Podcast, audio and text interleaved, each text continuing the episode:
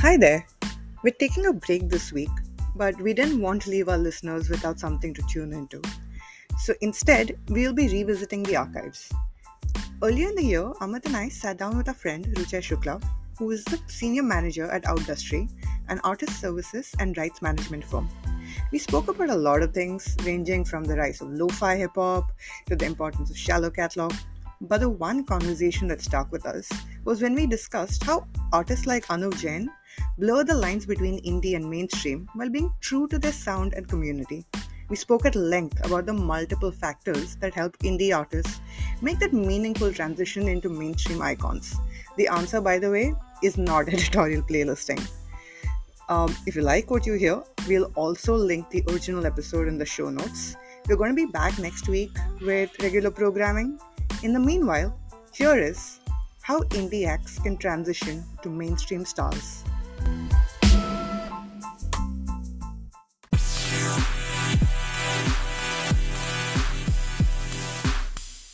Week, there is an artist who is actually reached a new peak for themselves. It's someone who has really like you know blurred the lines between indie and mainstream and uh, who's, who's really been like the hit maker of the last year i would say. And uh, amit maybe you have more to share about uh, this artist and his track that we're talking about. Yeah. Uh, i'm quite excited to say this because at number 36 moving up this week is Baarishein by anuv jain now, Anuv, as you mentioned, was really like the biggest, I suppose, indie act of 2022. And, uh, you know, it's hard again, like when it even comes to these terms like international music, indie music, how do you define it? I think Anuv qualifies as an indie artist simply because he's not on any label yet. Uh, and this track certainly wasn't released on any label. Quite amazing. I mean, we've seen him uh, like really grow from strength to strength from starting off like doing like during the pandemic, doing these, what is it, 3 a.m. sessions where it's just a blank screen and you can Instagram only hear his voice. Yeah. And to now playing to like headlining NH7 Weekender, where he's playing to like audiences of like tens, like thousands of people.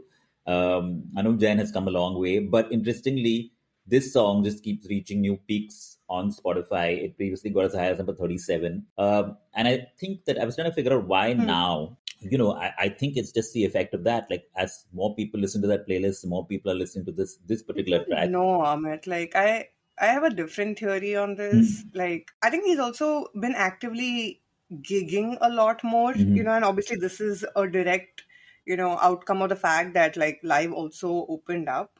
And, you know, and this is a question I think to both of y'all. And I know, mm. Roochay, you're like really geared into this because playlisting is a very big mm. way of marketing the artists that y'all work with. In the last few years, a question that has come up again and again is marquee playlists on any DSP they don't seem to have the same power that they used to command back in the days. Yeah. And there was this uh, article I shared with you guys. It was released, uh, that was uh, published in Billboard mm. about uh, how playlisting isn't having as big an impact as it used to have in the past. And I think it was like the top international players. I don't know whether that scenario is slightly different in India, where these playlists are still growing exponentially every year and year. And mm. Spotify is only like it's going to be four years old at the end of February. So I still mm. you, still have a lot of like scope for growth of these playlists, and you know, playing live versus playing um, playlisting, for instance. I don't. I'm not quite sure whether we still see the direct impact of like doing uh, like concerts. Uh, and whether that has a direct impact on uh, streaming. Whereas you have, of course, things like short form video definitely having a huge impact on you know hmm. um, on streams. Like just take a couple of like uh, examples. You've had artists like um, Ritviz, for instance, mm. who are behind his new album. Now that album hasn't necessarily done as well. Of course, the music's kind of different. Uh, yeah. Uh, this is also, I mean, this song sort of falls into so many things, right? It is a catalog song, um, you know, but Ritviz's new album hasn't really generated that. Uh, and, yeah. and Ritviz is one of the most successful Indian, Indian independent artists on Spotify, like ever, right? And he's had some super hit songs. Uh, just a new mm. album. I think it's a little less commercial, so perhaps mm. that's why it hasn't generated that amount of like you know hit songs. Even Prateek Kuhad, his last album was an English album, so maybe that's mm. why it you know hasn't translated. But yeah, Roochay, I mean, like, what is your take on this? How important are playlists? And you know, what is the impact that you feel happens when somebody gets onto? I mean, this is like it doesn't get bigger than top like this playlist like So you know yeah, I have a I have a slightly hybrid theory of uh, Mm. both of your points actually. Uh, to get on a hot hits Hindi uh, or to get on a hot Mm. hits India for international track, even that to come in at a later point of your song career is a milestone when they do it after the some trigger point or like a or like a or like a performance peak that has happened and i think that happens not just like by your song performing on uh, just one particular area say live but at multiple things. So uh, that leads me to the fact that obviously this is the gig season this is live. Most of the people are also coming as his core fans but a lot of new fans are also being there uh, are also being formed which takes it to the point in consideration that there is an existence of third party playlist on platform which means Mm. that what you call it in simple terms user generated playlist. This is not the number one metric for spotify and all the other dsps where they see how a song is performing how a song is being liked how a song is being skipped or not at what point.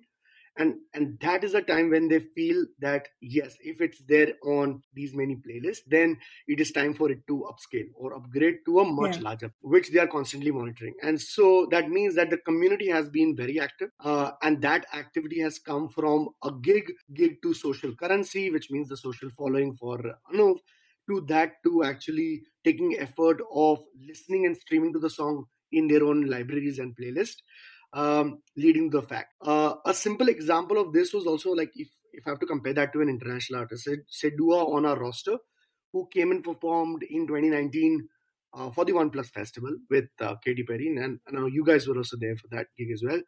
Um, but in just the time that because her song New Rules, which is still like a catalog music, uh, got so active in one month's time, uh, in less than three months, uh, which is the one month before the show, one month of the show, and after the show, India gained uh, 1 million followers to her Instagram uh, just in that three months, which itself shows that how an artist's life really impacted the social growth, um, which also meant that there were so many streams coming from uh, the territory to that artist. You know, Roochay, as you're saying this, right? Like what I'm also starting to see as a theme, and not just as we're discussing Anu, when you know when we were discussing um, the Selena track as well. What is evident is in both these cases, you have more than one thing going for these tracks to work, right? It's it's playlisting, yes. It's also an element of live. It's an element of how the community is interacting. Like, are you adding it to your songs? Are you downloading it? Uh, so it's like I guess like the more things you can tick on a checklist of the best ways to market music, the much higher your chances are to you know actually make it a hit. And even Spotify is saying that. Spotify is saying, please don't bank on edit- editorial playlists. Your when you look at Spotify for Artists backend, your Spotify for uh, Spotify for Artists says that your editorial has these many percentage of editorial playlists. They rec- recommend not going above fifteen percent for a track. If it's going above Hmm. fifteen percent, that means your track is very bankable on the editorial, which is not how you want to go as a growth of your song. Uh, but if, major labels uh, yeah, but that, that it all boils down to Yeah. community.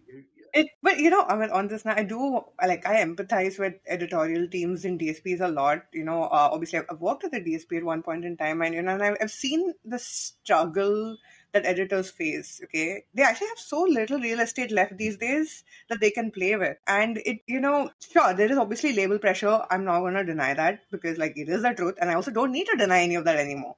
Uh, but you know, so much of you know music discovery is now algo based right like consumers expect that i don't want to don't push to me what you think is good i want to discover what i already know i like so the more these homepages are becoming algo driven there are fewer and fewer spots to actually you know for an editor to play with. And i think despite all of that and all of these challenges you do see someone like an anu who comes with like you said with no label backing independently doing so well.